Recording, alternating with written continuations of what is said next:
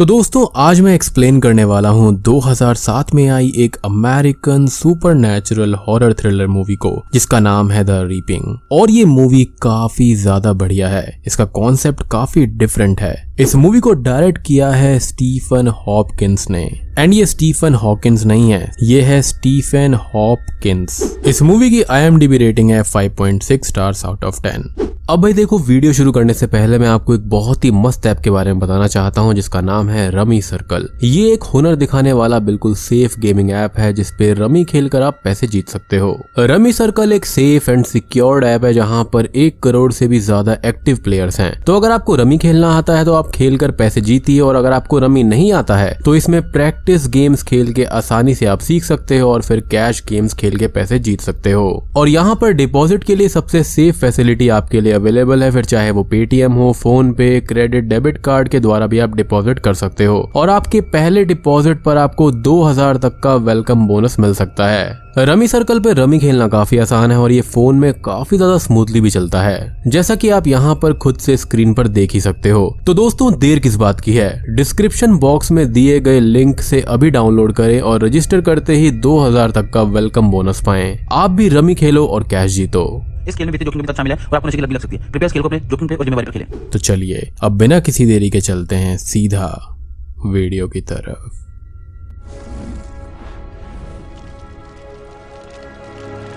तो मूवी की शुरुआत होती है और हम कॉस्टिगन नाम के एक प्रीस्ट को देखते हैं जो कि डरावने सपने की वजह से अचानक से उठ जाते हैं। अब कॉस्टिगन यहाँ पर उठने के बाद में ये देखते हैं कि उनके टेबल पर जो उनकी फ्रेंड कैदरिन की फ़ोटो लगी हुई होती है, उसमें कैदरिन का फेस खुद ही जल जाता है। अब कॉस्टिगन यहाँ पर जल्दी से फ़ोटो के फ्रेम को निकालते हैं और आग को बुझा देते हैं। फिर कॉस्टिगन अपने ड्रॉर को खोलकर कैदरिन की उन फ़ोटोज़ को निकालते हैं जो की पहले भी जल चुकी होती है। और इससे हमको ये पता चलता है की कैदरिन की फ़ोटो के साथ में ये सुपर नेचुरल नेशनल इवेंट पहली बार नहीं हुआ है। फिर कॉस्टिगन सभी फ़ोटोज़ को ज़मीन पर रखते हैं और देखते हैं कि सभी फ़ोटोज़ में जो जलने के निशान हैं, वो एक साथ मिलकर एक सिंबल बना रहे हैं, जिसको सिकल कहा जाता है। और ये कैदरिन के लिए एक बुरा संकेत हो सकता है। इसके बाद में हम कैदरिन और उसके कलीग बेन को देखते हैं, जो कि चिले के एक चर्च में आए होते हैं। कैदरिन को इन्फॉर्मेशन मिली होती है कि हाल ही में यहाँ के लोकल लोगों की आस्था एक चर्च के पादरी की कब्र में काफ़ी बढ़ गई है, जो कि 40 साल पहले मर चुके हैं। और लोगों का ये मानना है कि जब से वो लोग पादरी की कब्र पर पूजा कर रहे हैं, उनकी मुरादें पूरी होनी शुरू हो गई हैं, जिससे कि वहाँ पर और भी ढेर सारे आस्तिक लोग आने लगे हैं। अब कैदरिन चर्च के अंदर जाती है और ये देखती है की चालीस साल कब्र में रहने के बावजूद भी पादरी की जो बॉडी होती है, वो बहुत ही अच्छी कंडीशन में है। और लोग पादरी की स्किन पर लगे हुए एक अननोन लिक्विड को चाट रहे होते हैं। इस उम्मीद में कि इससे उनकी तबीयत ठीक हो जाएगी।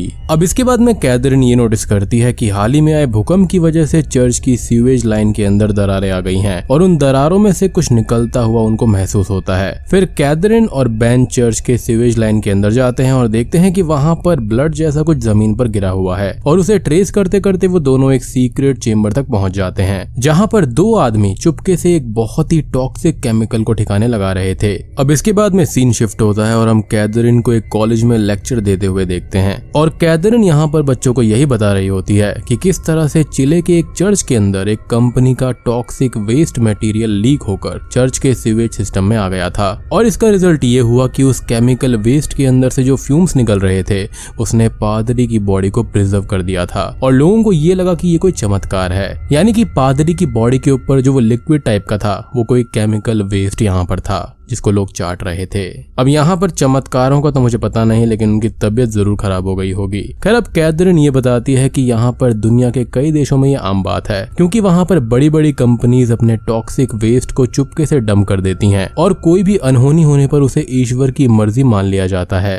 अब लेक्चर के बाद में हम कैदरिन को अपने ऑफ़िस में देखते हैं, और तभी उसे फादर कॉस्टिगन का कॉल आता है। कॉस्टिगन कैदरिन को वो सब बताते हैं जो भी उनके साथ में पिछली रात को हुआ था, यानी कि वो फ़ोटो का जलना। मगर कैदरिन उन पर विश्वास नहीं करती और कॉल को कट कर देती है। अब यहाँ पर मैं आपको बता दूँ कि कैदरिन भी पहले एक आस्तिक थी और यहाँ पर वो चर्च का पार्ट हुआ करती थी। लेकिन एक बार चर्च की तरफ़ से वो एक भला काम करने के चक्कर में अपनी फैमिली के साथ में सुडान के एक कबीले के पास में गई थी, जहाँ पर उसके पति और बेटी को मारकर ईश्वर को चढ़ावा चढ़ा दिया गया था।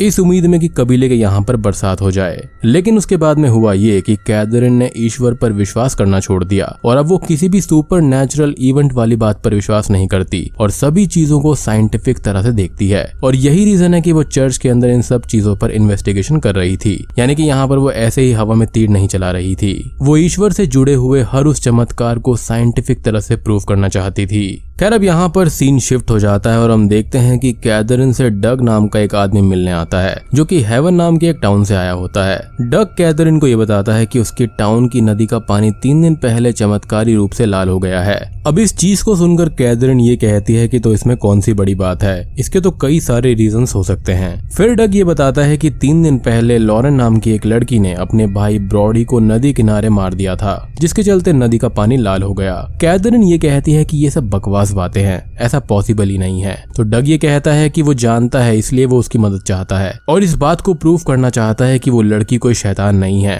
वरना टाउन के लोग उस 12 साल की बच्ची को शैतान समझकर मार डालेंगे।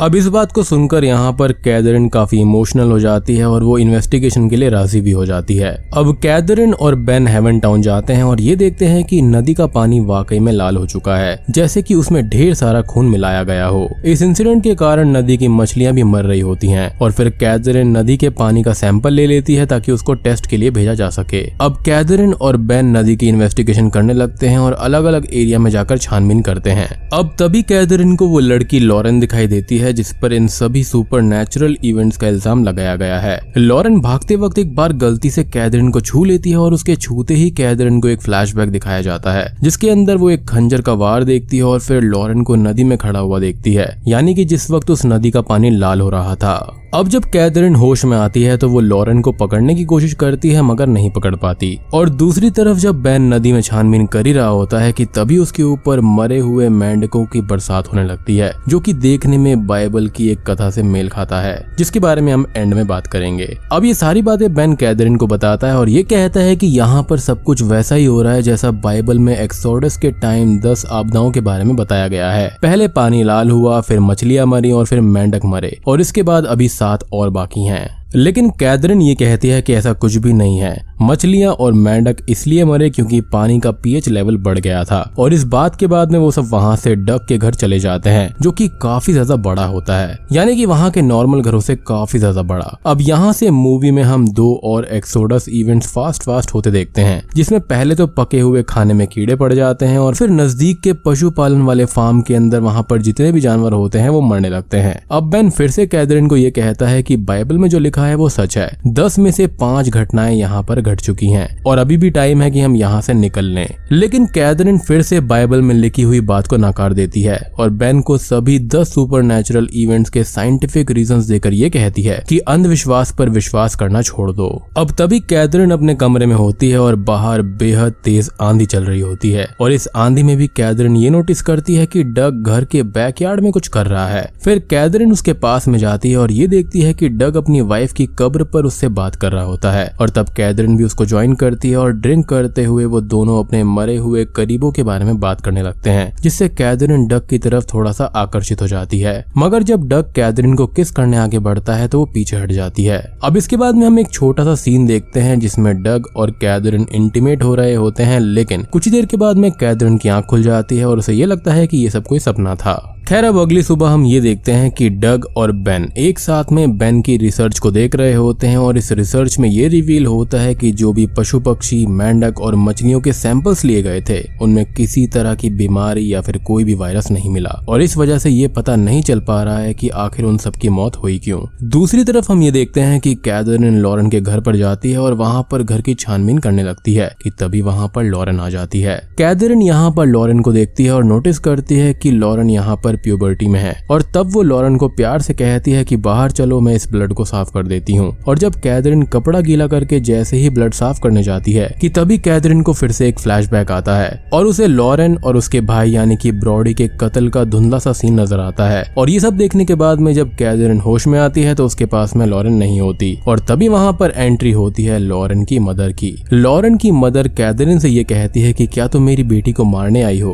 कैदरिन ये कहती है कि नहीं, मैं तो बस उसकी मदद करना चाहती हूँ। तो लॉरेन की मदर ये कहती है कि इसका कोई भी फ़ायदा नहीं है। लॉरेन को मारने में ही फ़ायदा है। तुम ही देखो उसने सब कुछ बर्बाद कर दिया है। अब इस बातचीत से परे दूसरी तरफ़ हम टाउन में देखते हैं कि सुपर इवेंट्स बढ़ते जा रहे होते हैं और इसी दौरान बच्चों के सर में ढेर सारी जुएँ पड़ जाती हैं, जिसके चलते सभी बच्चों के बालों को ट्रिम करना पड़ता है, चाहे वो लड़का हो या फिर लड़की। अब टाउन वालों को बेन और कैदरिन से कोई भी साइंटिफिक जवाब नहीं मिलता, जिसकी वजह से वो मन बना लेते हैं कि अब वो जंगल में जाकर लॉरन को मार डालेंगे। और तब बेन और कैदरिन लॉरन के भाई ब्रॉडी की डेड बॉडी को देखने जाते हैं, ताकि उन्हें कुछ और पता चल सके। और जब वो ब्रॉडी की बॉडी को देखते हैं तो शॉक्ड हो जाते हैं, क्योंकि ब्रॉडी की बॉडी बिल्कुल सूख चुकी होती है और नेचुरली बॉडी को इस तरह से बनने में कम से कम 20 साल लगते हैं। फिर कैदरिन यहाँ पर बॉडी को पलट कर देखती है तो उसके शरीर पर यानी कि पीठ पर वही सिंबल दिखाया जाता है जिसको हमने मूवी की स्टार्टिंग में देखा था। यानी कि जिसके बारे में यहाँ पर फादर कॉस्टिगन ने कैदरिन को जानकारी दी थी। अब इसी दौरान नदी के पानी का भी टेस्ट रिज़ल्ट आ जाता है और रिज़ल्ट को देखकर कैदरिन को बिलीव हो जाता है कि यहाँ पर जो भी चीज़ें चल रही हैं वो वाकई में सुपर नेचुरल है, क्योंकि वहाँ पर वो पानी नहीं था, बल्कि वो ब्लड था। और तब कैदरिन यहाँ पर उस सिंबल के बारे में फादर कॉस्टिगन से बात करती है। कॉस्टिगन ये बताते हैं कि ये जो सिंबल है, वो एक भविष्यवाणी का हिस्सा है, जो कि जीसस क्राइस्ट के जन्म से पहले की गई थी। और इस सिंबल का इस्तेमाल एक कल्ट ग्रुप करता है, जो कि शैतान को दोबारा धरती पर उतारना चाहता है, यानी कि एक सैटैनिक कल्ट इस भविष्यवाणी के अनुसार किसी परिवार का जो पहला लड़का होगा, उसे इस सिंबल से ब्रांड किया जाएगा और उसे छोड़ दिया जाएगा आगे प्रजनन करने के लिए। फिर परिवार में जो आगे के बच्चे होंगे, उन्हें शैतान को बलि के रूप में चढ़ाया जाएगा। यानी कि जो ऐसे कल्ट का हिस्सा है, उनके परिवार के अंदर जो पहला बच्चा होगा, उसे शैतान को भेंट नहीं चढ़ाया जाएगा। उसी परिवार का जो दूसरा बच्चा होगा, उसे शैतान को भेंट के रूप में चढ़ा दिया जाएगा। यानी कि इसको सेलेक्टिव ब्रीडिंग कहा जा सकता है। खैर, इसके बारे में और भी डिटेल में आगे बात होगी तो वीडियो को एंड तक देखते रहना काफ़ी इंटरेस्टिंग कॉन्सेप्ट है। खैर, अब यहाँ पर कैदरन काफ़ी कंफ्यूज हो जाती है कि लॉरेन का भाई तो मर चुका है, इसलिए वो किसी के साथ में प्रजनन करके एक शैतान को जन्म नहीं दे सकता, और लॉरेन भी अभी ज़िंदा है तो इस हिसाब से शैतान को धरती पर लाने की प्लानिंग फेल हो चुकी है। अब बातचीत करके कंक्लूजन ये निकलता है कि शायद अब बच्चा लॉरेन की गर्भ से आएगा। इसलिए शैतानी ताकतें लॉरेन को बचा रही हैं। और तभी कॉस्टिगन कैदरिन से ये कहते हैं कि तुम्हें लॉरेन को मारना होगा, तभी इस प्लेग से छुटकारा मिल सकता है। क्योंकि यहाँ पर कैदरिन कोई और नहीं, बल्कि एक एंजल है, या फिर एक मैसेजर ऑफ़ गॉड ऐसा यहाँ पर फादर कॉस्टिगन का मानना था। अब इसके तुरंत बाद ही डग यहाँ पर फादर कॉस्टिगन के घर के बाहर आता है और वहाँ पर आग लगा देता है, जिससे उनकी जान चली जाती है, ताकि वो कोई और इन्फॉर्मेशन यहाँ पर लीक ना कर सके। खैर, अब आगे हम ये देखते हैं कि टाउन वाले और कैदरिन लॉरेन को मारने के लिए उसके घर पर पहुँच जाते हैं। अब नीचे यहाँ पर कैदरिन को एक सेक्रीफाइसिंग प्लेस मिलती है और वही सिंबल मिलता है जो की मूवी की स्टार्टिंग में दिखाया गया था। अब तभी यहाँ पर कैदरिन लॉरेन की मदर को देखती है, जो कि उससे ये बोलती है कि लॉरेन को वही कंट्रोल करता है, और वो वही करती है जो कि वो उससे करने के लिए कहता है। इस बात को यहाँ पर कैदरिन इतना समझ नहीं पाती, और ये कहते कहते ही यहाँ पर लॉरेन की मदर सुइसाइड कर लेती है, जिसके तुरंत बाद ही यहाँ पर लॉरेन आ जाती है और कैदरिन खुद को छुपा लेती है। अब सभी लोग लॉरेन को मारने की कोशिश करते हैं, मगर अब यहाँ पर हम लॉरेन की असली शक्तियों को देख पाते हैं, जो कि एक पल में ही वहाँ पर अरबों की तादाद में टिड्डियों, यानी कि लोकस्ट को बुला लेती है और फिर उनसे वो सभी टाउन वालों को मार देती है। अब टिड्डियों से बचने के लिए कैदरन यहाँ पर लॉरेन के घर में छुप जाती है और बैन एक क्रिप्ट में छुप जाता है। अब बैन को यहाँ पर क्रिप्ट में सैकड़ों की तादाद में बच्चों के कंकाल मिलते हैं और उसे समझ में आ जाता है कि ऐसा कैसे हो सकता है। बैन ये सब बातें कैदरन को कॉल पर बता ही रहा होता है कि तभी बैन पर पीछे से कोई अटैक कर देता है और उसको मार देता है। अब बेन की चीख सुनकर कैदरिन घर से निकलकर क्रिप्ट में आती है और बेन की डेड बॉडी को देखकर दुखी हो जाती है। फिर यहाँ पर एंट्री होती है डक की और वो कैदरिन को उकसाता है कि ये सब लॉरेन कर रही है और अब उसे कैसे भी करके रोका जाना चाहिए। कैदरिन ये कहती है कि लॉरेन मुझ पर भरोसा करती है और अब मैं ही उसको रोकूँगी। तुम बस यहीं पर रुककर इंतज़ार करो। अब ये कहकर कैदरिन क्रिप्ट से बाहर चली जाती है लॉरेन को मारने के लिए। मगर जब कैदरिन का सामना लॉरेन से होता है तो देखते ही देखते दिन रात में बदल जाता है और आसमान से यहाँ पर बिजली गिरने लगती है और बहुत सारे आग के गोले बरसते हैं। अब कैदरिन यहाँ पर लॉरेन के पास में प्यार से जाती है और खंजर निकालकर जैसे ही वो उसको मारने वाली होती है, तभी फिर से कैदरिन फ्लैशबैक में चली जाती है, मगर इस बार वो पूरा सीन देखती है कि किस तरह से डग और टाउन वाले मिलकर लॉरेन की बलि चढ़ाने वाले थे, कि तभी लॉरेन अपने आप को छुड़ाकर वहाँ से भाग जाती है और फिर उसका भाई ब्रॉडी उसका पीछा करते हुए नदी किनारे आ जाता है और लॉरेन के सीने में खंजर घुसा देता है। मगर लॉरेन को यहाँ पर कुछ भी नहीं होता। लॉरेन का जो घाव होता है, वो तुरंत ही भर जाता है और उसका भाई सूख कर मारा जाता है। और दोस्तों, अब यहाँ पर खुलते हैं असली पत्ते। हमको ये पता चलता है कि लॉरेन असल में एक एंजल है या फिर एक मैसेंजर ऑफ़ गॉड है। और यहाँ पर वो कोई भी शैतान या फिर शैतान की पूजक नहीं है। और सबसे खास बात यह है कि उसको कोई भी शैतान या फिर शैतान का पूजक नहीं मार सकता। इसलिए डग ने कैदरिन को चुना क्योंकि कैदरिन कभी एक सच्ची आस्तिक थी और वही एक एंजल को मार सकती है। सो so बेसिकली ये पूरा टाउन जो था, वो एक सैटैनिक कल्ट का हिस्सा था, जहाँ पर मुझे लगता है कि डग जो है वो यहाँ पर उनका लीडर है। और ये जितने भी प्लेग्स यहाँ पर आ रहे थे, वो इसलिए ही यहाँ पर थे, क्योंकि यहाँ पर गॉड सभी सैटैनिक कल्ट फॉलोअर्स का खात्मा करना चाहते हैं, ताकि डेविल धरती पर ना आ पाए। अब ये सब जानने के बाद में कैदरन खंजर फेंक देती है और तब डग वहाँ पर आकर कैदरन को भड़काने लगता है और उसे याद दिलाता है कि किस तरह उसकी बेटी और पति को मार दिया गया था। मगर ईश्वर ने उनके लिए कुछ भी नहीं किया। बेसिकली वो कैदरिन को अपनी तरफ़ आने के लिए कह रहा था, यानी कि सैटेनिक कल्ट को ज्वाइन करने के लिए बोल रहा था। लेकिन कैदरिन ये कहती है कि उन्हें ईश्वर ने नहीं मारा था। वो बस कुछ सन की और अंधविश्वासियों का काम था। ये कहते ही डग खंजर उठाकर कैदरिन के गले पर रख देता है और कैदरिन से ये कहता है कि लॉरेन को ये सब रोकने के लिए कहो।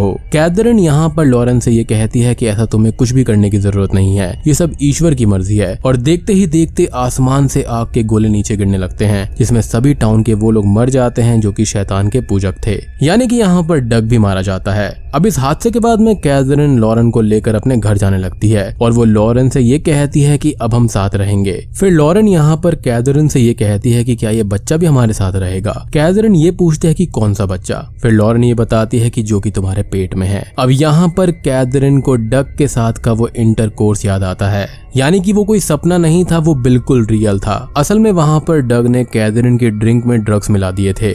और यहाँ पर अब उसको एहसास होता है कि वो प्रेग्नेंट है। फिर कैदरिन कॉस्टिगन की बातों को याद करती है और उसने ये बताया था कि ये शैतान के पूजक पहले बच्चे को ज़िंदा रखते हैं प्रजनन करने के लिए। और डग भी एक अकेली पीढ़ी का ही लड़का था, जिससे कि कंफर्म हो जाता है कि कैदरिन के पेट में जो बच्चा है, वो बड़ा होकर एक शैतान बनेगा।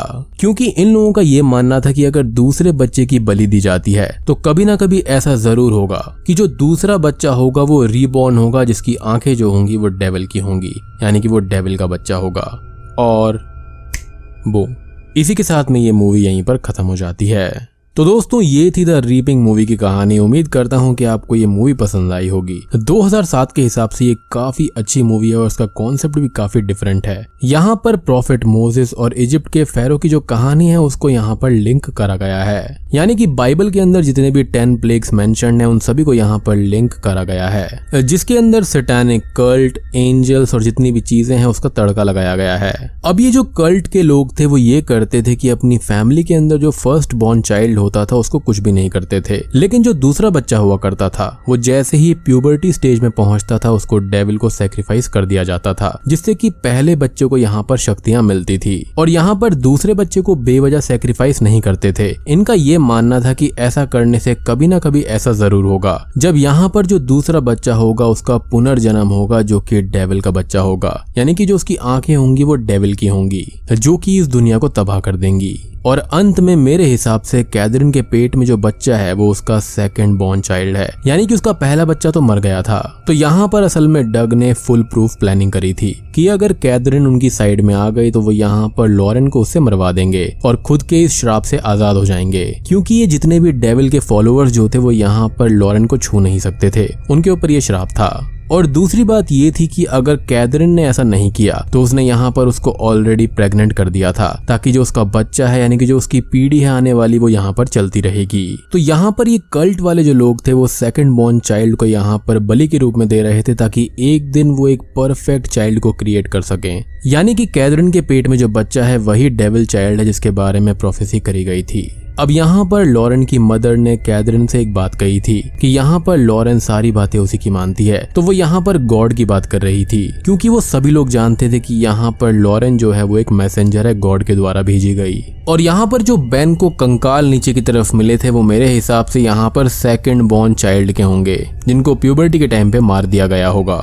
अब देखो यहाँ पर ये जो प्लेग वाली कहानी है, वो अलग अलग धर्मों में अलग अलग तरह से बताई गई है, लेकिन जो उसका कॉन्सेप्ट है, यानी कि जिसको कहते हैं कि जो मेन थीम होती है, वो एक ही है। अब इस पूरी मूवी को आप ध्यान से नोटिस करो तो यहाँ पर पूरी दस प्लेग्स दिखाए गए हैं। जैसे कि पानी का यहाँ पर खून में बदल जाना फ्रॉग्स का मरना, कीड़ों मकोड़ों का आना, यहाँ पर जितने भैंस हैं पशु पक्षी उनका मरना, लोगों के ऊपर यहाँ पर छाले पड़ जाना, फोड़े फुंसियाँ हो जाना, आसमान से आग के गोले बरसना, टिड्डियों का आना और एक झटके में दिन से रात हो जाना, और आखिरी में death of the first born ये पूरी तरह से टेन प्लेग्स को दर्शाता है। अब आप यहाँ पर ये सोचोगे कि कैदरिन को फादर कॉस्टिगन ने गलत इन्फॉर्मेशन क्यों दी? तो असल में यहाँ पर उनको खुद ही मिसअंडरस्टैंडिंग हो गई थी। तो वो तो यहाँ पर किताब पढ़कर सारी बातें यहाँ पर कैदरिन को बता रहे थे। और स्टार्टिंग में जो सिंबल आया था, वो यहाँ पर ये नहीं दर्शाता कि कैदरिन की जान को खतरा है, बल्कि यहाँ पर ये दर्शाता है कि वही यहाँ पर डेविल को जन्म देगी। तो दोस्तों, उम्मीद करता हूँ कि आपको वीडियो पसंद आई होगी। पसंद आई है तो वीडियो को लाइक कर देना, चैनल पर नए हैं तो सब्सक्राइब कर लीजिए। तो मैं आप सबको मिलता हूँ अगली वीडियो के साथ में तब तक के लिए स्ट